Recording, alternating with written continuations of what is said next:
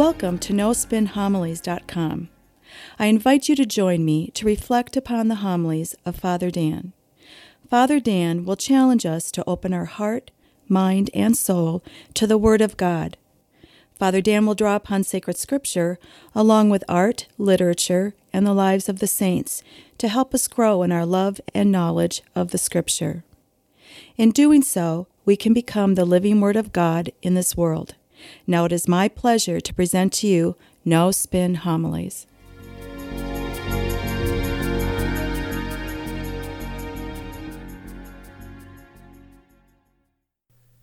Winston Churchill once said, We make a living by what we get, but we make a life by how we give. Gandhi once said, The best way of finding yourself is losing yourself in service to others in this world. Well, I think those two quotes speak volumes of the readings for this weekend, especially the first reading in the Gospel. Here we have two poor widows who give. Now, in all appearances, they give just a very little, but it's precious in God's eyes because it stands for the generous giving of oneself and we learn from this tradition from God Himself. When God says, Make your giving to God always a meaningful symbol of genuine self giving. And then God will reward that self giving. We see that again in the first reading as well as in the gospel. Now, let's turn to the first reading. What's going on right now? Well, Elijah travels to a country and he visits a widow and her son. Now, the land that he's visiting is experiencing a severe drought, and because of that, the people there have very little food.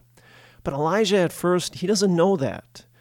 And so he asks the widow for a simple request for a cup of water and something to eat. Well, the woman begins to tell Elijah about her plight that she and her son only have a little food left. In fact, only just for one meal. And after they have eaten this last meal, they have nothing. Because of the drought, all seems hopeless, and she and her son are now ready to die. Well, upon hearing this dreadful news, Elijah still asked for something to eat. Now, this is very odd. You'd think he would have some sympathy and compassion for this widow and her son, but he still insists on asking for some food food that is going to basically come out of the mouths of this widow and her son. Now, upon hearing this, we think, well, that's so cold and callous.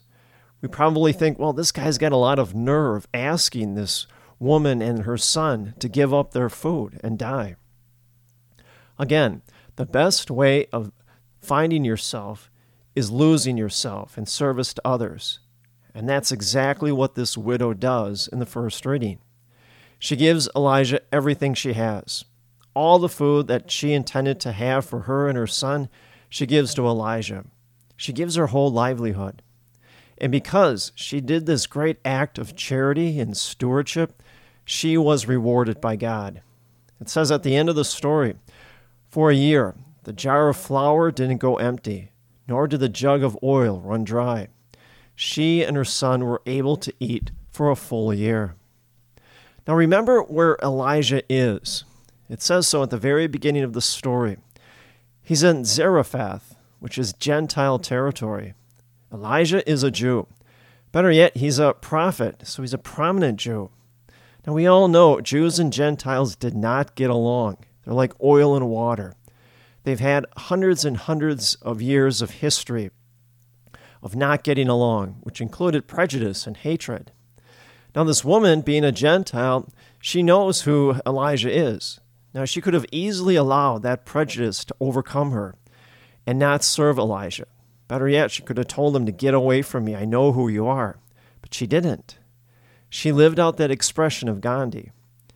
The best way to find yourself is to lose yourself in service to others in this world. And this woman, she gives Elijah the very food that she was saving for herself and her son. She gives away her whole livelihood. She essentially embodies the psalmist who says, Make your giving to God always a meaningful symbol of genuine self giving, and you will be rewarded by God. Well, she was. She ate, she and her son ate for a full year and were able to overcome the drought. Yet, never would that have happened until the widow shared her whole livelihood, everything she had, to Elijah, who represented God in this world. Now, that, I think, goes to the heart of the lesson for this weekend. It's a basic biblical truth. Your faith will grow, your life will be enriched by the very measure in which you share your faith in your life in service to others in this world. You see this up and down the Bible. You see this in the first reading as well as in the gospel. And yet, that's the paradox. If you want your faith to increase, if you want your life to be enriched, share it in service to others.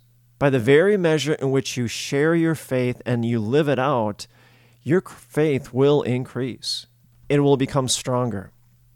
And yet, what's the temptation? To cling to the little that we have. What does the world tell us?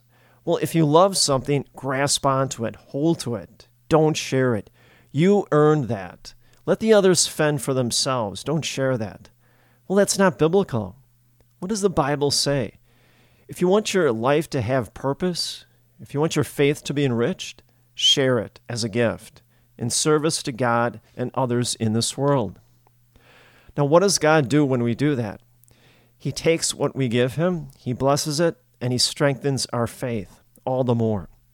And He rewards us with His blessings, just like He did with the widow in the first reading. Now, that's a great segue into the gospel. The gospel begins. It says, Jesus said to the crowds, Beware of the scribes who like to go around with long robes and accept greetings in marketplaces and seats of honor in synagogues. Jesus, he notices the religious establishment of his time, who wear these long robes, extravagant clothing to be noticed. They accept titles and seats of honor for their own vanity all in an attempt to call attention to themselves and their own piety. So, Jesus, right now, he's criticizing the scribes and their own shameless self promotion. They're using their piety to boost their ego, worse yet, to profit by it. Now, what are the scribes really doing here? They're clinging to the very little that they have. You know, they're grasping at things like titles and honor and fame that really don't mean anything. Essentially, they're doing just the opposite of what God wants us to do. Next in the story, it says Jesus sat down and observed how the crowd was putting money in the temple treasury. Well, the people were contributing to the temple treasury for the basic upkeep and maintenance of the temple. We do the same thing for our churches. Now, it says many rich people were putting in large sums of money. So it begs the question how would anyone know just how much or the amount contributed to the treasury by any given person? Well, we have to understand the shape of these receptacles that were used to collect the money. They were shaped like a musical instrument, like a trumpet, such that when people would make a donation, the money would drop down and clang back and forth all the way down to the bottom of the receptacle. So it would make a lot of noise. Well, the more money that you donated, the more noise it made as it went its way down the receptacle. So if you were a rich person and you had a whole bucket load of coins and you poured it down that receptacle, essentially it would make a great deal of noise as it clanged its way back and forth and back and forth down to the bottom.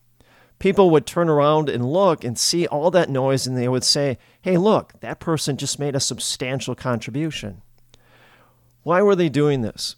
Because it was a great way for them to call attention to themselves.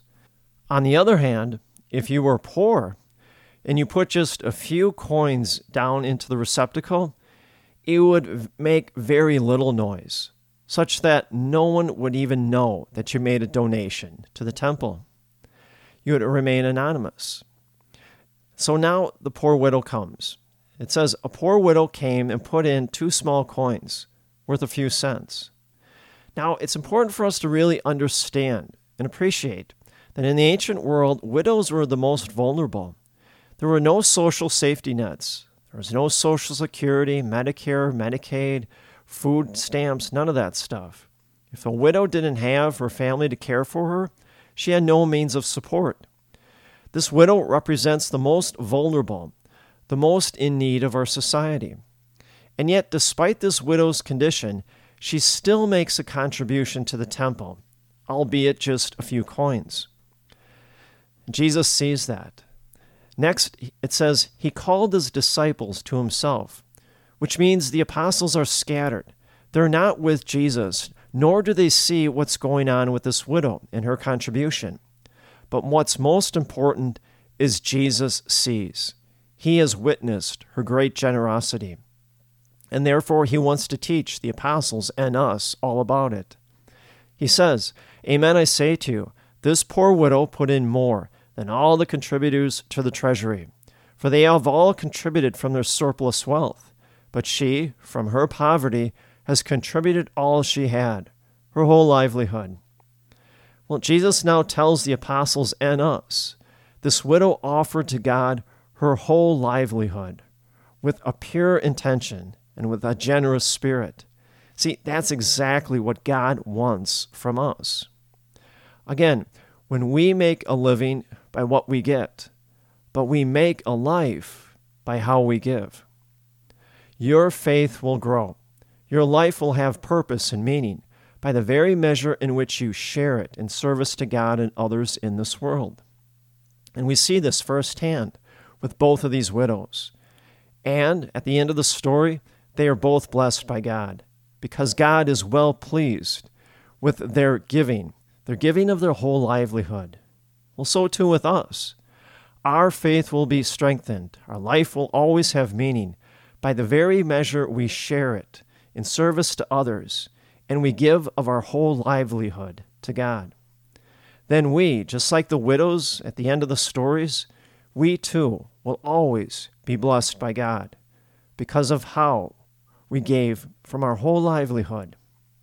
And may the grace and the peace of Jesus Christ rest upon you always.